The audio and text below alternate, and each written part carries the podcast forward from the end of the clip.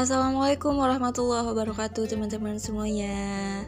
Gimana nih kabarnya di masa pandemi yang belum selesai, yang udah hampir empat bulan kita jalanin? Semoga tetap baik-baik aja ya, semoga tetap semangat dan optimis kalau kita insya Allah segera melalui masa-masa sulit ini. Kita kembali beraktivitas seperti biasa, tapi eh, jangan jadikan juga keadaan ini sebagai alasan kita untuk stuck atau untuk nggak uh, bersifat apa namanya ya, uh, ya nggak nggak bersifat seperti biasa gitu tuh ya, semangat gitu. Jadi buat kita males, jangan sampai ya kita jadi males, jadi orang yang tidak punya apa namanya ya, tidak punya target dalam hidup. Jadi kayak nggak punya tujuan aja, nggak ya, jangan-jangan kayak gitu. Karena yang namanya kesulitan itu pasti diikuti sama kemudahan. Itu kan udah janji Allah ya. Oke teman-teman, hari ini aku pengen bahas tentang kekuatan referensi. Jadi kalau kita ngomongin referensi yang ditujukan untuk manusia, uh, itu mencakup adalah apa yang manusia dengar, apa yang manusia lihat, apa yang manusia baca, tonton, dan sebagainya. Hal-hal yang masuk ke dalam dirinya itu disebut referensi. Teman-teman tahu nggak sih bahwa referensi dan makanan itu nggak jauh beda loh. Jadi punya kesamaan. Kalau kita makan ya, kita makan makanan yang baik, kita pasti ngeluarin makanan yang baik juga kan. Misalnya kita makan nasi, yang kita keluar itu bakal itu juga, nggak mungkin yang lain ya. Ya jadi sama kayak refer- referensi yang dimana ketika kita mendengar hal-hal baik, kita melihat hal-hal baik, dan segala sesuatu yang masuk ke dalam diri kita itu adalah hal-hal baik, maka yang tercermin dari diri kita itu nggak jauh dari kata baik juga.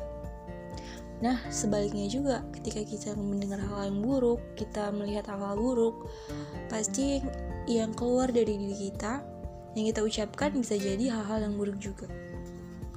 Nah kalau teman-teman pernah nonton animasi Nusa yang ada di YouTube nih, ada satu episode di mana Nusa bilang ke Rara dan bercerita tentang lebah. Jadi Nusa cerita bahwa lebah itu makan makanan yang baik, dia gak mau makan makanan kotor dan makan makanan yang ju- jorok ataupun buruk gitu. Sehingga apa yang dikeluarkan oleh lebah, lihat dong faktanya bahwa lebah menghasilkan madu yang kaya manfaat, yang bermanfaat untuk banyak manusia gitu. Nah itulah bukti bahwa apa yang masuk dalam diri kita itu juga yang bakal keluar, itu juga yang bakal tercermin gitu. Nah, teman-teman tahu juga nggak sih bahwa hari ini referensi yang masuk ke dalam diri kita itu tujuh puluh persen-nya kita dapat dari media sosial loh. Kalau itu sebenarnya kita udah nggak bisa memungkiri lagi ya, bahwa media sosial itu seperti pusatnya media hari ini. Kalau media itu terdiri dari media cetak, elektronik, dan uh, media lainnya, maka media sosial itu seperti senternya gitu, atau pusatnya. Jadi segala sesuatu orientasinya ke media sosial. Contohnya aja misal televisi. Hari ini acara-acara di televisi itu kebanyakan diambil dari media sosial juga. Misal ada acara, aku pernah nonton, uh, pernah lihat sih, tapi nonton untuk menikmati kurang ya. Jadi uh, ada salah satu stasiun T V yang dia itu menampilkan hmm, video-video lucu di salah satu aplikasi di media sosial. Nah itu kan bukti ya bahwa televisi pun ngambil konten mereka atau ngambil acara mereka itu dari media sosial. Atau misal ada infotainment, info-info tentang dunia hiburan, dunia perselebritian dan sebagainya, mereka juga mengabarkan sesuatu itu dari media sosial gitu. Mereka juga ngambil konten juga di media sosial, mencari berita juga di media sosial. Jadi nggak, menurutku sih hari ini liput-meliput itu nggak terlalu banyak, karena sebenarnya jurnalis eh, jurnalis-jurnalis sekarang lebih banyak ber apa namanya bereksplorasi di media sosial atau mereka cari-cari berita di media sosial. Jadi sebegitu masifnya media sosial hari ini e, menguasai media-media lainnya, bahkan menguasai masyarakat, menguasai orang banyak gitu. Jadi kalau hari ini ada banyak orang yang menggandrungi satu film, maka pengaruh media sosial itu uh, punya punya peran punya peranan penting. Sama kayak ketika banyak orang yang menggandrungi satu buku, itu juga ada peran besar dari media sosial. Karena memang konsumen konsumennya itu banyak sekali gitu. Orang ngelihat segala sesuatu dari media sosial. Satu lagi dari segi pergaulannya.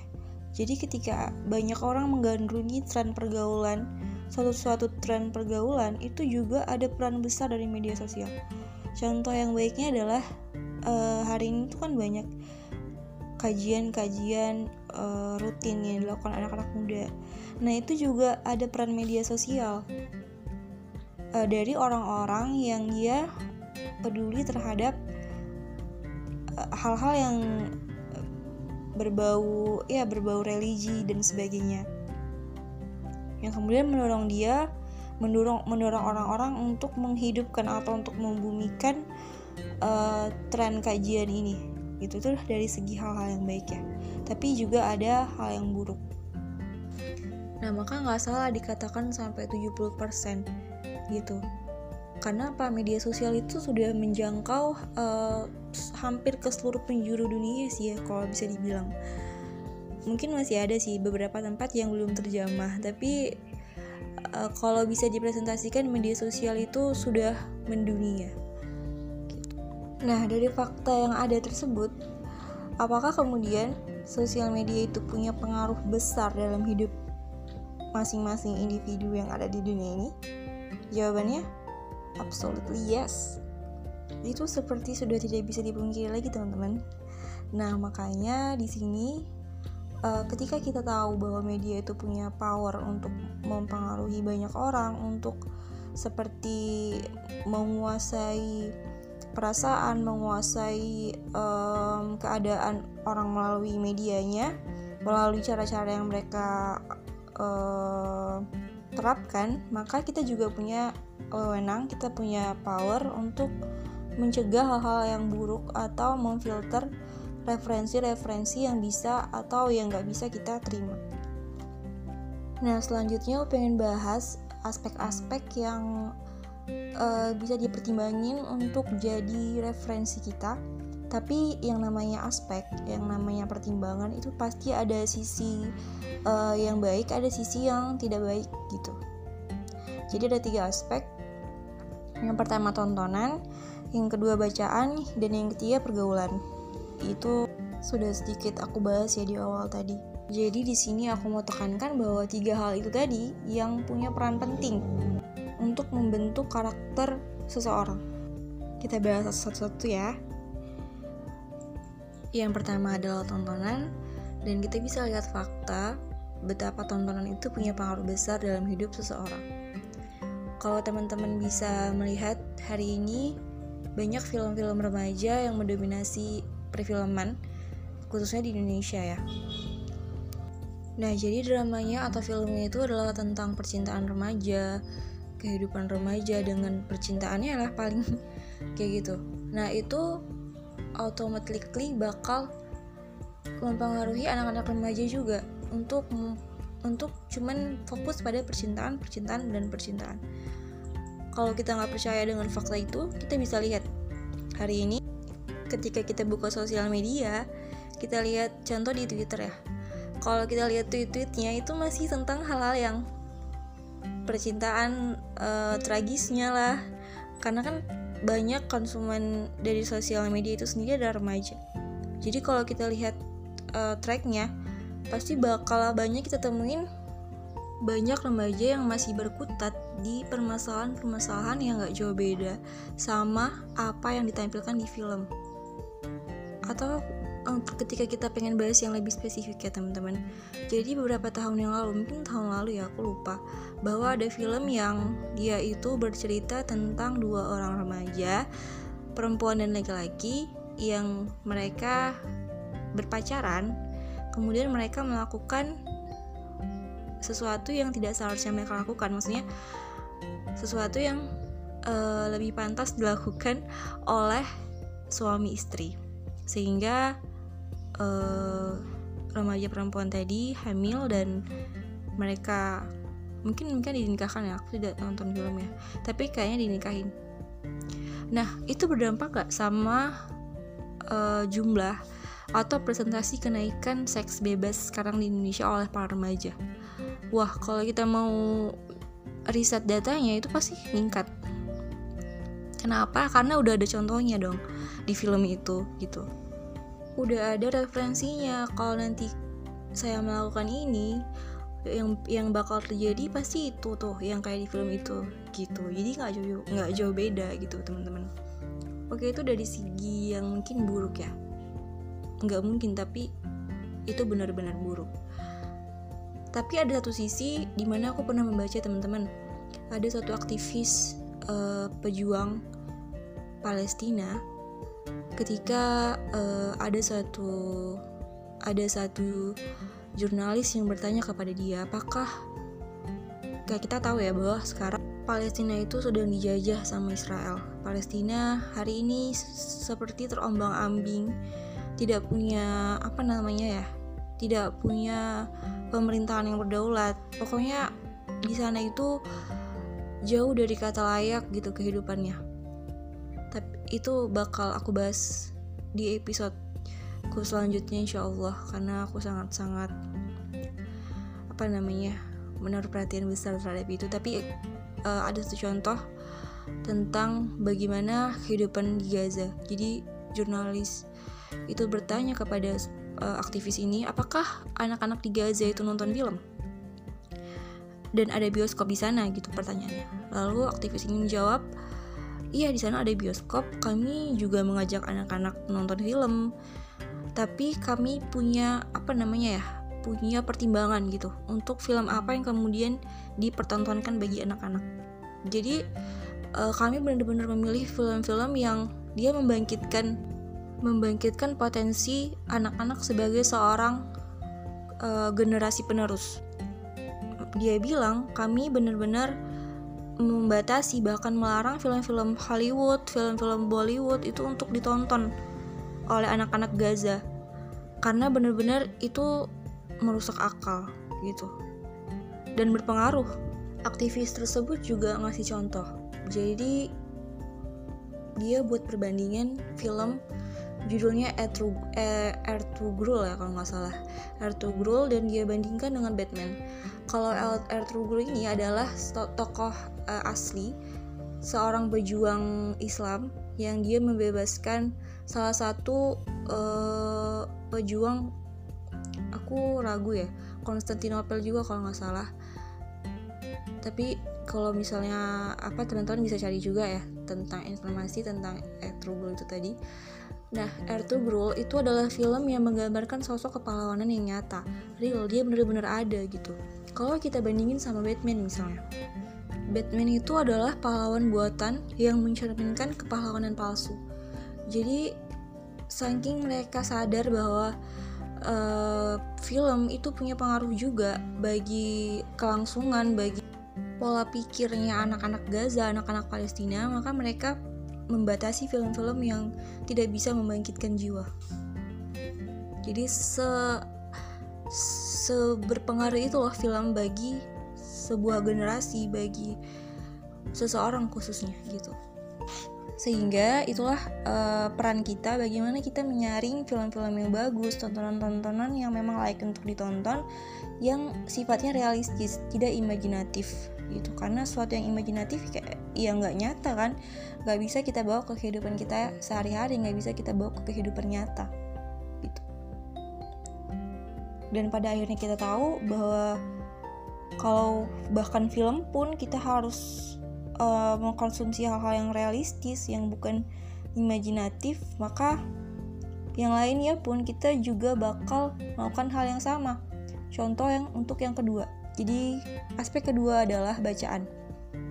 Teman-teman, hari ini novel dan uh, buku-buku fiksi lainnya itu memang banyak digandrungi, nggak nggak hari ini aja sih, tapi dari dulu ya. Tapi uh, peran kita sebagai seorang pembaca adalah memilih, memfilter, dan mengetahui hal-hal mana atau buku-buku mana yang relate untuk kita baca gitu. Bukan uh, kalau misalnya hari ini novel uh, fiction, novel kicisan itu banyak digandrungi ya, maka yang lahir adalah generasi-generasi yang gak jauh beda sih sama f- film tadi ya, bahwa apa yang terkisah di film tersebut, misalnya kalau novel pecisan tuh kebanyakan tentang perjuangan cinta, atau tentang cinta segitiga, atau tentang pengorbanan dan sebagainya, maka hasilnya adalah orang-orang yang kayak, sama kayak film tadi ya, berkutat pada hal-hal yang itu-itu aja, percintaan, pengorbanan dan sebagainya. Jadi itu sebegitu pentingnya e, bacaan kita. Lain sama orang yang dia baca hal-hal yang nyata. Dia baca misalnya sumber-sumber yang valid tentang sejarah. Dia baca hal-hal tentang um, gimana dulu peradaban uh, pada masa peradaban ini dan peradaban itu. Sehingga dia tergambar itu itu terjadi dan itu pernah terjadi, sehingga dia bisa bawa ke kehidupannya hari ini, dan dia bisa pelajari hal-hal yang pada saat uh, sejarah itu terdiri dari orang-orang yang baik, dari terdiri dari orang-orang yang punya perikep apa namanya ya perhatian yang lebih terhadap kehidupan nyata, yang tidak miniminya, yang kayak nggak seperti yang sekarang, maka seperti itu juga lah dia gitu. Nah, yang terakhir adalah pergaulan. Jadi teman-teman, pergaulan itu meliputi apa yang kita dengar dan apa yang kita lihat. Kalau kita bergaul dan berkumpul dengan orang-orang yang berkata-kata baik, yang memperlihatkan hal-hal yang baik, maka kita juga akan mendapatkan hal, atau kita juga uh, berperilaku sama seperti orang-orang yang akan sama dengan orang-orang yang ada di sekitar kita gitu. Maka nggak salah kalau Rasulullah shallallahu alaihi wasallam pernah bilang bahwa seseorang itu tercermin dari siapa teman dekatnya. Nah, teman dekat itu kan masuk dari pergaulannya. Maka seberi, sebegitu pentingnya kita mencari lingkungan atau pergaulan yang benar-benar bisa mendukung kita untuk menjadi orang-orang yang baik, orang-orang yang berjalan di atas kebaikan. Tapi masih ada tuh orang-orang yang bilang bahwa dalam hidup ini tuh kita nggak boleh, atau kita jangan mau diwarnain, kita yang harus mewarnain, kayak gitu-gitu. Tapi teman-teman, satu hal yang harus kita garis bawahi adalah, oke, okay, kita mungkin kita memang harus mewarnai orang. Dalam artian kita mengajak orang-orang untuk melakukan hal-hal yang baik atau hal-hal yang menuju kepada kebaikan gitu. Tapi bukan berarti kita mau menekatkan diri kita buat masuk ke dalam lingkungan orang-orang yang tidak, tanda kutip, tidak mendukung kita dengan sendirian gitu. Akan sulit kita untuk mewarnai orang lain yang ketika kita pengen jadi lebih baik, terus kita masuk ke lingkungan yang penuh dengan orang-orang yang kontradiksi dengan kita gitu. Maka bakal kecil kemungkinan. Kemungkinan terbesar adalah kita bakal terikut sama lingkungan kita, sama sekitar kita. Oke teman-teman semua, itu tadi pembahasan dariku tentang kekuatan referensi. Jadi kita sama-sama tahu bahwa referensi itu punya andil besar untuk membentuk kemudian kita jadi apa, jadi seperti apa gitu. Maka uh, sudah menjadi kewajiban kita untuk memilih, untuk menyaring referensi-referensi yang benar-benar pas untuk kita gitu, yang benar-benar sesuai sama fitrah kita sebagai manusia. Dan fitrah seorang manusia adalah condong kepada kebaikan. Oke teman-teman, itu dulu ya pembahasan kita tentang topik hari ini. Semoga bisa ketemu lagi di podcast berikutnya. Semoga bermanfaat ya. Oke, assalamualaikum warahmatullahi wabarakatuh.